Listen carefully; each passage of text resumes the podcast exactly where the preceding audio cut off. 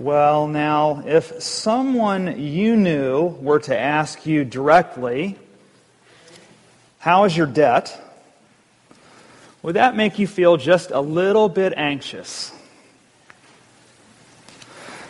How anxious do you think Simon the Pharisee became in this story when he invited Jesus to his house? When the woman anointed Jesus with her tears and ointment?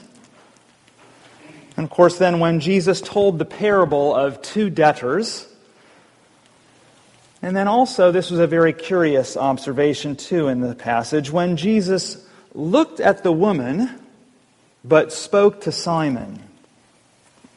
Well, now, Jesus isn't afraid or anxious about bringing the good news to bear on every dimension and reality of life. And this one, if you look closely and read it again, it has um, every aspect or many aspects of uh, money, that is, the debt, sex, the woman who was a sinner of the city, and uh, there's certainly a power dynamic that's going on as well, isn't there?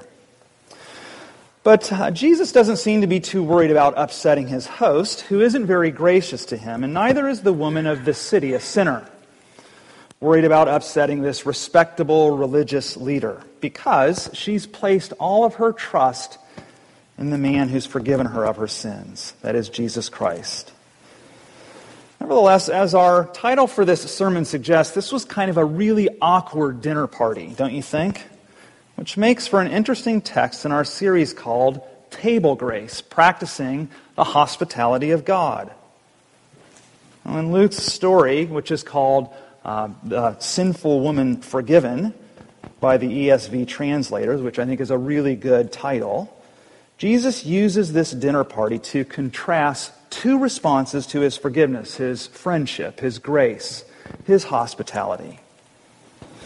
And so I'm going to look at these two contrasts with you, and uh, I'll just give you a few images to kind of bracket these or head these. Uh, one is actually that of a head or the face of Christ, as well as the one who's hosting him, that is Simon. And then the other one is that of the foot uh, or a toe. So from head to foot, head to toe, uh, we actually have this contrast of a response to Jesus' forgiveness and the peace that he offers to this woman, but also to all people. So let's look at this first one under the heading of maybe a head or uh, the face of, of Jesus.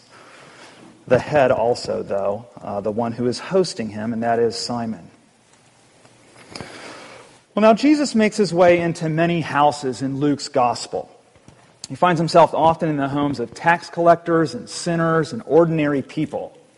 And he's at peace on every occasion, but he's also in complete command no matter where he is. He brings peace and salvation upon entering the, the house of a host, and he offers this peace and salvation to guests that are gathered there at the beginning as well as at the end. This time he's in a different kind of home, though, with a different set of guests. In this instance, unlike others, he finds himself hosted by a religious expert, a Pharisee named Simon. And he and his colleagues were masters of biblical literature. They garnered much control and management of the life and faith of Israel. And everything and every thought had its place as far as they were concerned, and they saw that it actually stayed in that place. Their place was at the top, these religious experts, though. They were kind of the head, and sometimes quite literally when they gathered at a table of recognition. These men were respectable and honored and feared. They were determined and devoted and driven. They could have written the seven habits of highly effective people.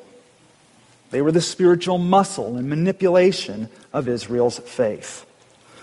One can't help but wonder if this religious expert's motives for hospitality that day were somewhat covert and controlled. It was kind of the status quo for him, maybe. Simon had a place for Jesus, and maybe that day he just wanted to put Jesus in his place. But there was someone quite out of place in this house, a woman of the city, a sinner as she's described.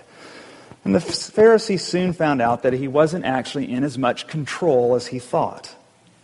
And so you know the story. In verses 37 to 38, the woman makes something of a scene. In verse 39, Simon issues a kind of a criticism, though silently, almost underneath his breath.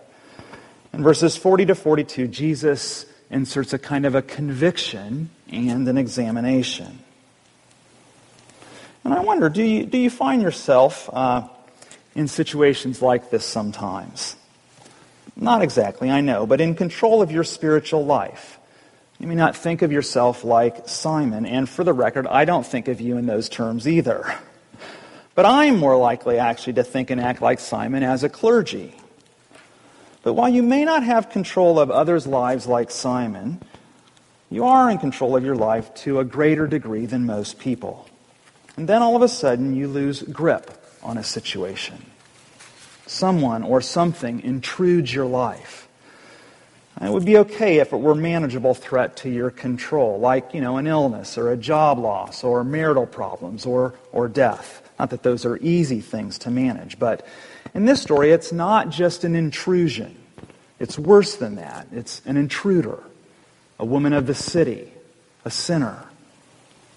Sometimes in your story, it's also a sinner. Maybe not a woman of the city, but someone who requires a little bit or a lot of extra grace. He or she doesn't treat Jesus like you do. Well, Jesus uses this intrusion, this intruder, for his and for our sake. Jesus has Simon and us in his place. And he speaks and teaches Simon's language to him and to us, which is money. It's our language too. Jesus says this. He says, A certain moneylender had two debtors. One owed 500 denarii and the other 50. And when they could not pay, he canceled the debt of both. Now, which of them will love him more? This is a conviction and examination, but for the purpose of transformation. You see, debt in this case equals the consequence of sin. And debt today isn't all that bad, or so it seems. At best, we can pay it back. At worst, we can declare bankruptcy. But in that day, it was far worse. Debt meant imprisonment. And that's the penalty of sin. But the power of forgiveness is greater than that. Cancellation in this case, and spiritually, means forgiveness. It's deleted, forgotten, as if it never happened. And Simon gets the answer right to Jesus' question, but you wonder if he really actually got it. It might all be in Simon's head and never actually converting his heart and his will and his, his soul. But there's someone else in this story who actually got it, I think, who demonstrates that she did. And so we move from the kind of the head of this man to the foot of Jesus with this, with this woman then. In this case, Jesus with the woman draws out this clear and convincing contrast between Simon and the sinful woman who welcomed Jesus with water for cleansing and respect, who wondered about Jesus with, with a kiss of adoration and appreciation, and who worshiped Jesus with costly ointment for a king and a savior. Simon, by way of co- contrast, offered nothing nothing to Jesus, but the sinner surrendered everything for him. And Jesus is quick to point this out. And why does he point this out? Well, one reason is, and let's look at the meaning of the parable as this.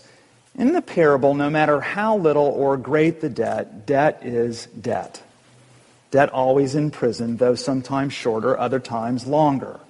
The greater the debt, though Jesus points out, the greater the love for the one who forgives it. Jesus says, Therefore I tell you, her sins, which are many, are forgiven, for she loved much. Jesus forgives the woman. He cancels sin like debt. It is completely deleted on the spiritual ledger. And so the woman acknowledges her sin. She doesn't dismiss it. She accepts the forgiveness that Jesus has for her. And then she expresses this adoration and love for the one who forgives her. The shock is that of all people, Simon, not the sinner, should get this. He has the law and he knows it completely, which shows him how far short he falls of the glory of God. Yet he uses it to prove his perfection, to keep control actually on his life and, and others as well.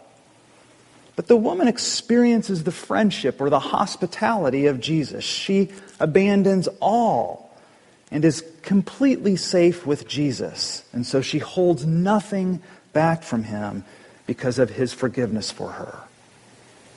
She expresses this outward sign of this inward reality that's gone on in her life. Forgiven of her sin, she is completely free at the feet of Jesus. Free to subject herself to the Lord. Safe to express her tears of contrition and joy. I wonder, does your sin ever cause you to cry tears of contrition like this? Does your Savior ever you cause you to cry tears of joy for what he's done for you? This is the woman at the foot of Jesus and Jesus' use of the parable to point out how much she's loved because how much she's been forgiven by him. Well, also, secondly, Jesus is doing this to make a pronouncement, not only to tell a parable to make his point. And so Jesus notices this woman's response and he affirms the forgiveness with this pronouncement. Jesus accepted her act of worship, her act of friendship in response to what he's done. And so he says this Your sins are forgiven. Your faith has saved you. Go in peace. What's going on here? Jesus is pronouncing what already took place. The woman must have encountered some kind of encounter with Jesus prior to this. Jesus was teaching and healing, and this, the woman caught something of this. The woman either heard and saw it firsthand, or maybe someone passed it on to her. Somehow she experienced, somehow she believed this friendship, this forgiveness, this hospitality of the Savior to sinners. And her sins, Jesus emphasized this, are forgiven past, present, and future. Her nature is completely transformed. Seized by sin on one occasion, now she is set free by forgiveness and gripped by the grace of God. Her condition was deadly, now it is heavenly. A woman of a city of this world is now a child of the city of God. Once infected with sin, she's now saturated with the Spirit of Christ. And how does this happen? How does Jesus save? This word forgiven that's used here is the same word that Jesus will pronounce from the cross later when he says, Father, forgive them, for they know not what they do. This woman accepted the authority of Jesus' word. We take it on authority of the witness of the word of God. The word of the Lord about Jesus' is work on the cross in our place. Stretched and strung out on the cross is our forgiveness and our Savior. And the result or outcome of this is peace with God through Jesus Christ. That's Christianity. This is God's cancellation policy for the penalty of our debt or sin, which results in peace. So, what does this have to do with our series on hospitality? I must admit, this is one really awkward dinner party. It's unlikely you've ever been a host or a guest at something quite like this. It's so unique that it's completely believable we start out hostile to the grace of God and Jesus Christ. The one who is the friend of sinners or shows hospitality to people who betray or deny or dismiss him, rebel against him. But he is the one who transforms our lives from the prison of debt to the place of peace. A war against Christ is turned into a way of peace and rest. So, in a culture and spiritual war in which we live, the Christian way is one of peace, rest, shalom. It comes by the promise of the Father, the proclamation in the presence of Christ, and the power of the Holy Spirit doing in us what we can only infinitely ask or imagine. Well, the hospitality of the Lord is many things, as we've learned, but today we learn that it is a way of biblical peace, something unique that God gives to people who are forgiven by Him. Hospitality is the expression of the peace of Christ to friends and neighbors and strangers and enemies, but always sinners, including people like you and me, because our debt, our sin, is canceled by the cross of Christ, who extends this forgiveness to us and grants us peace. I speak to you in the name of the Father, the Son, and the Holy Spirit. Amen.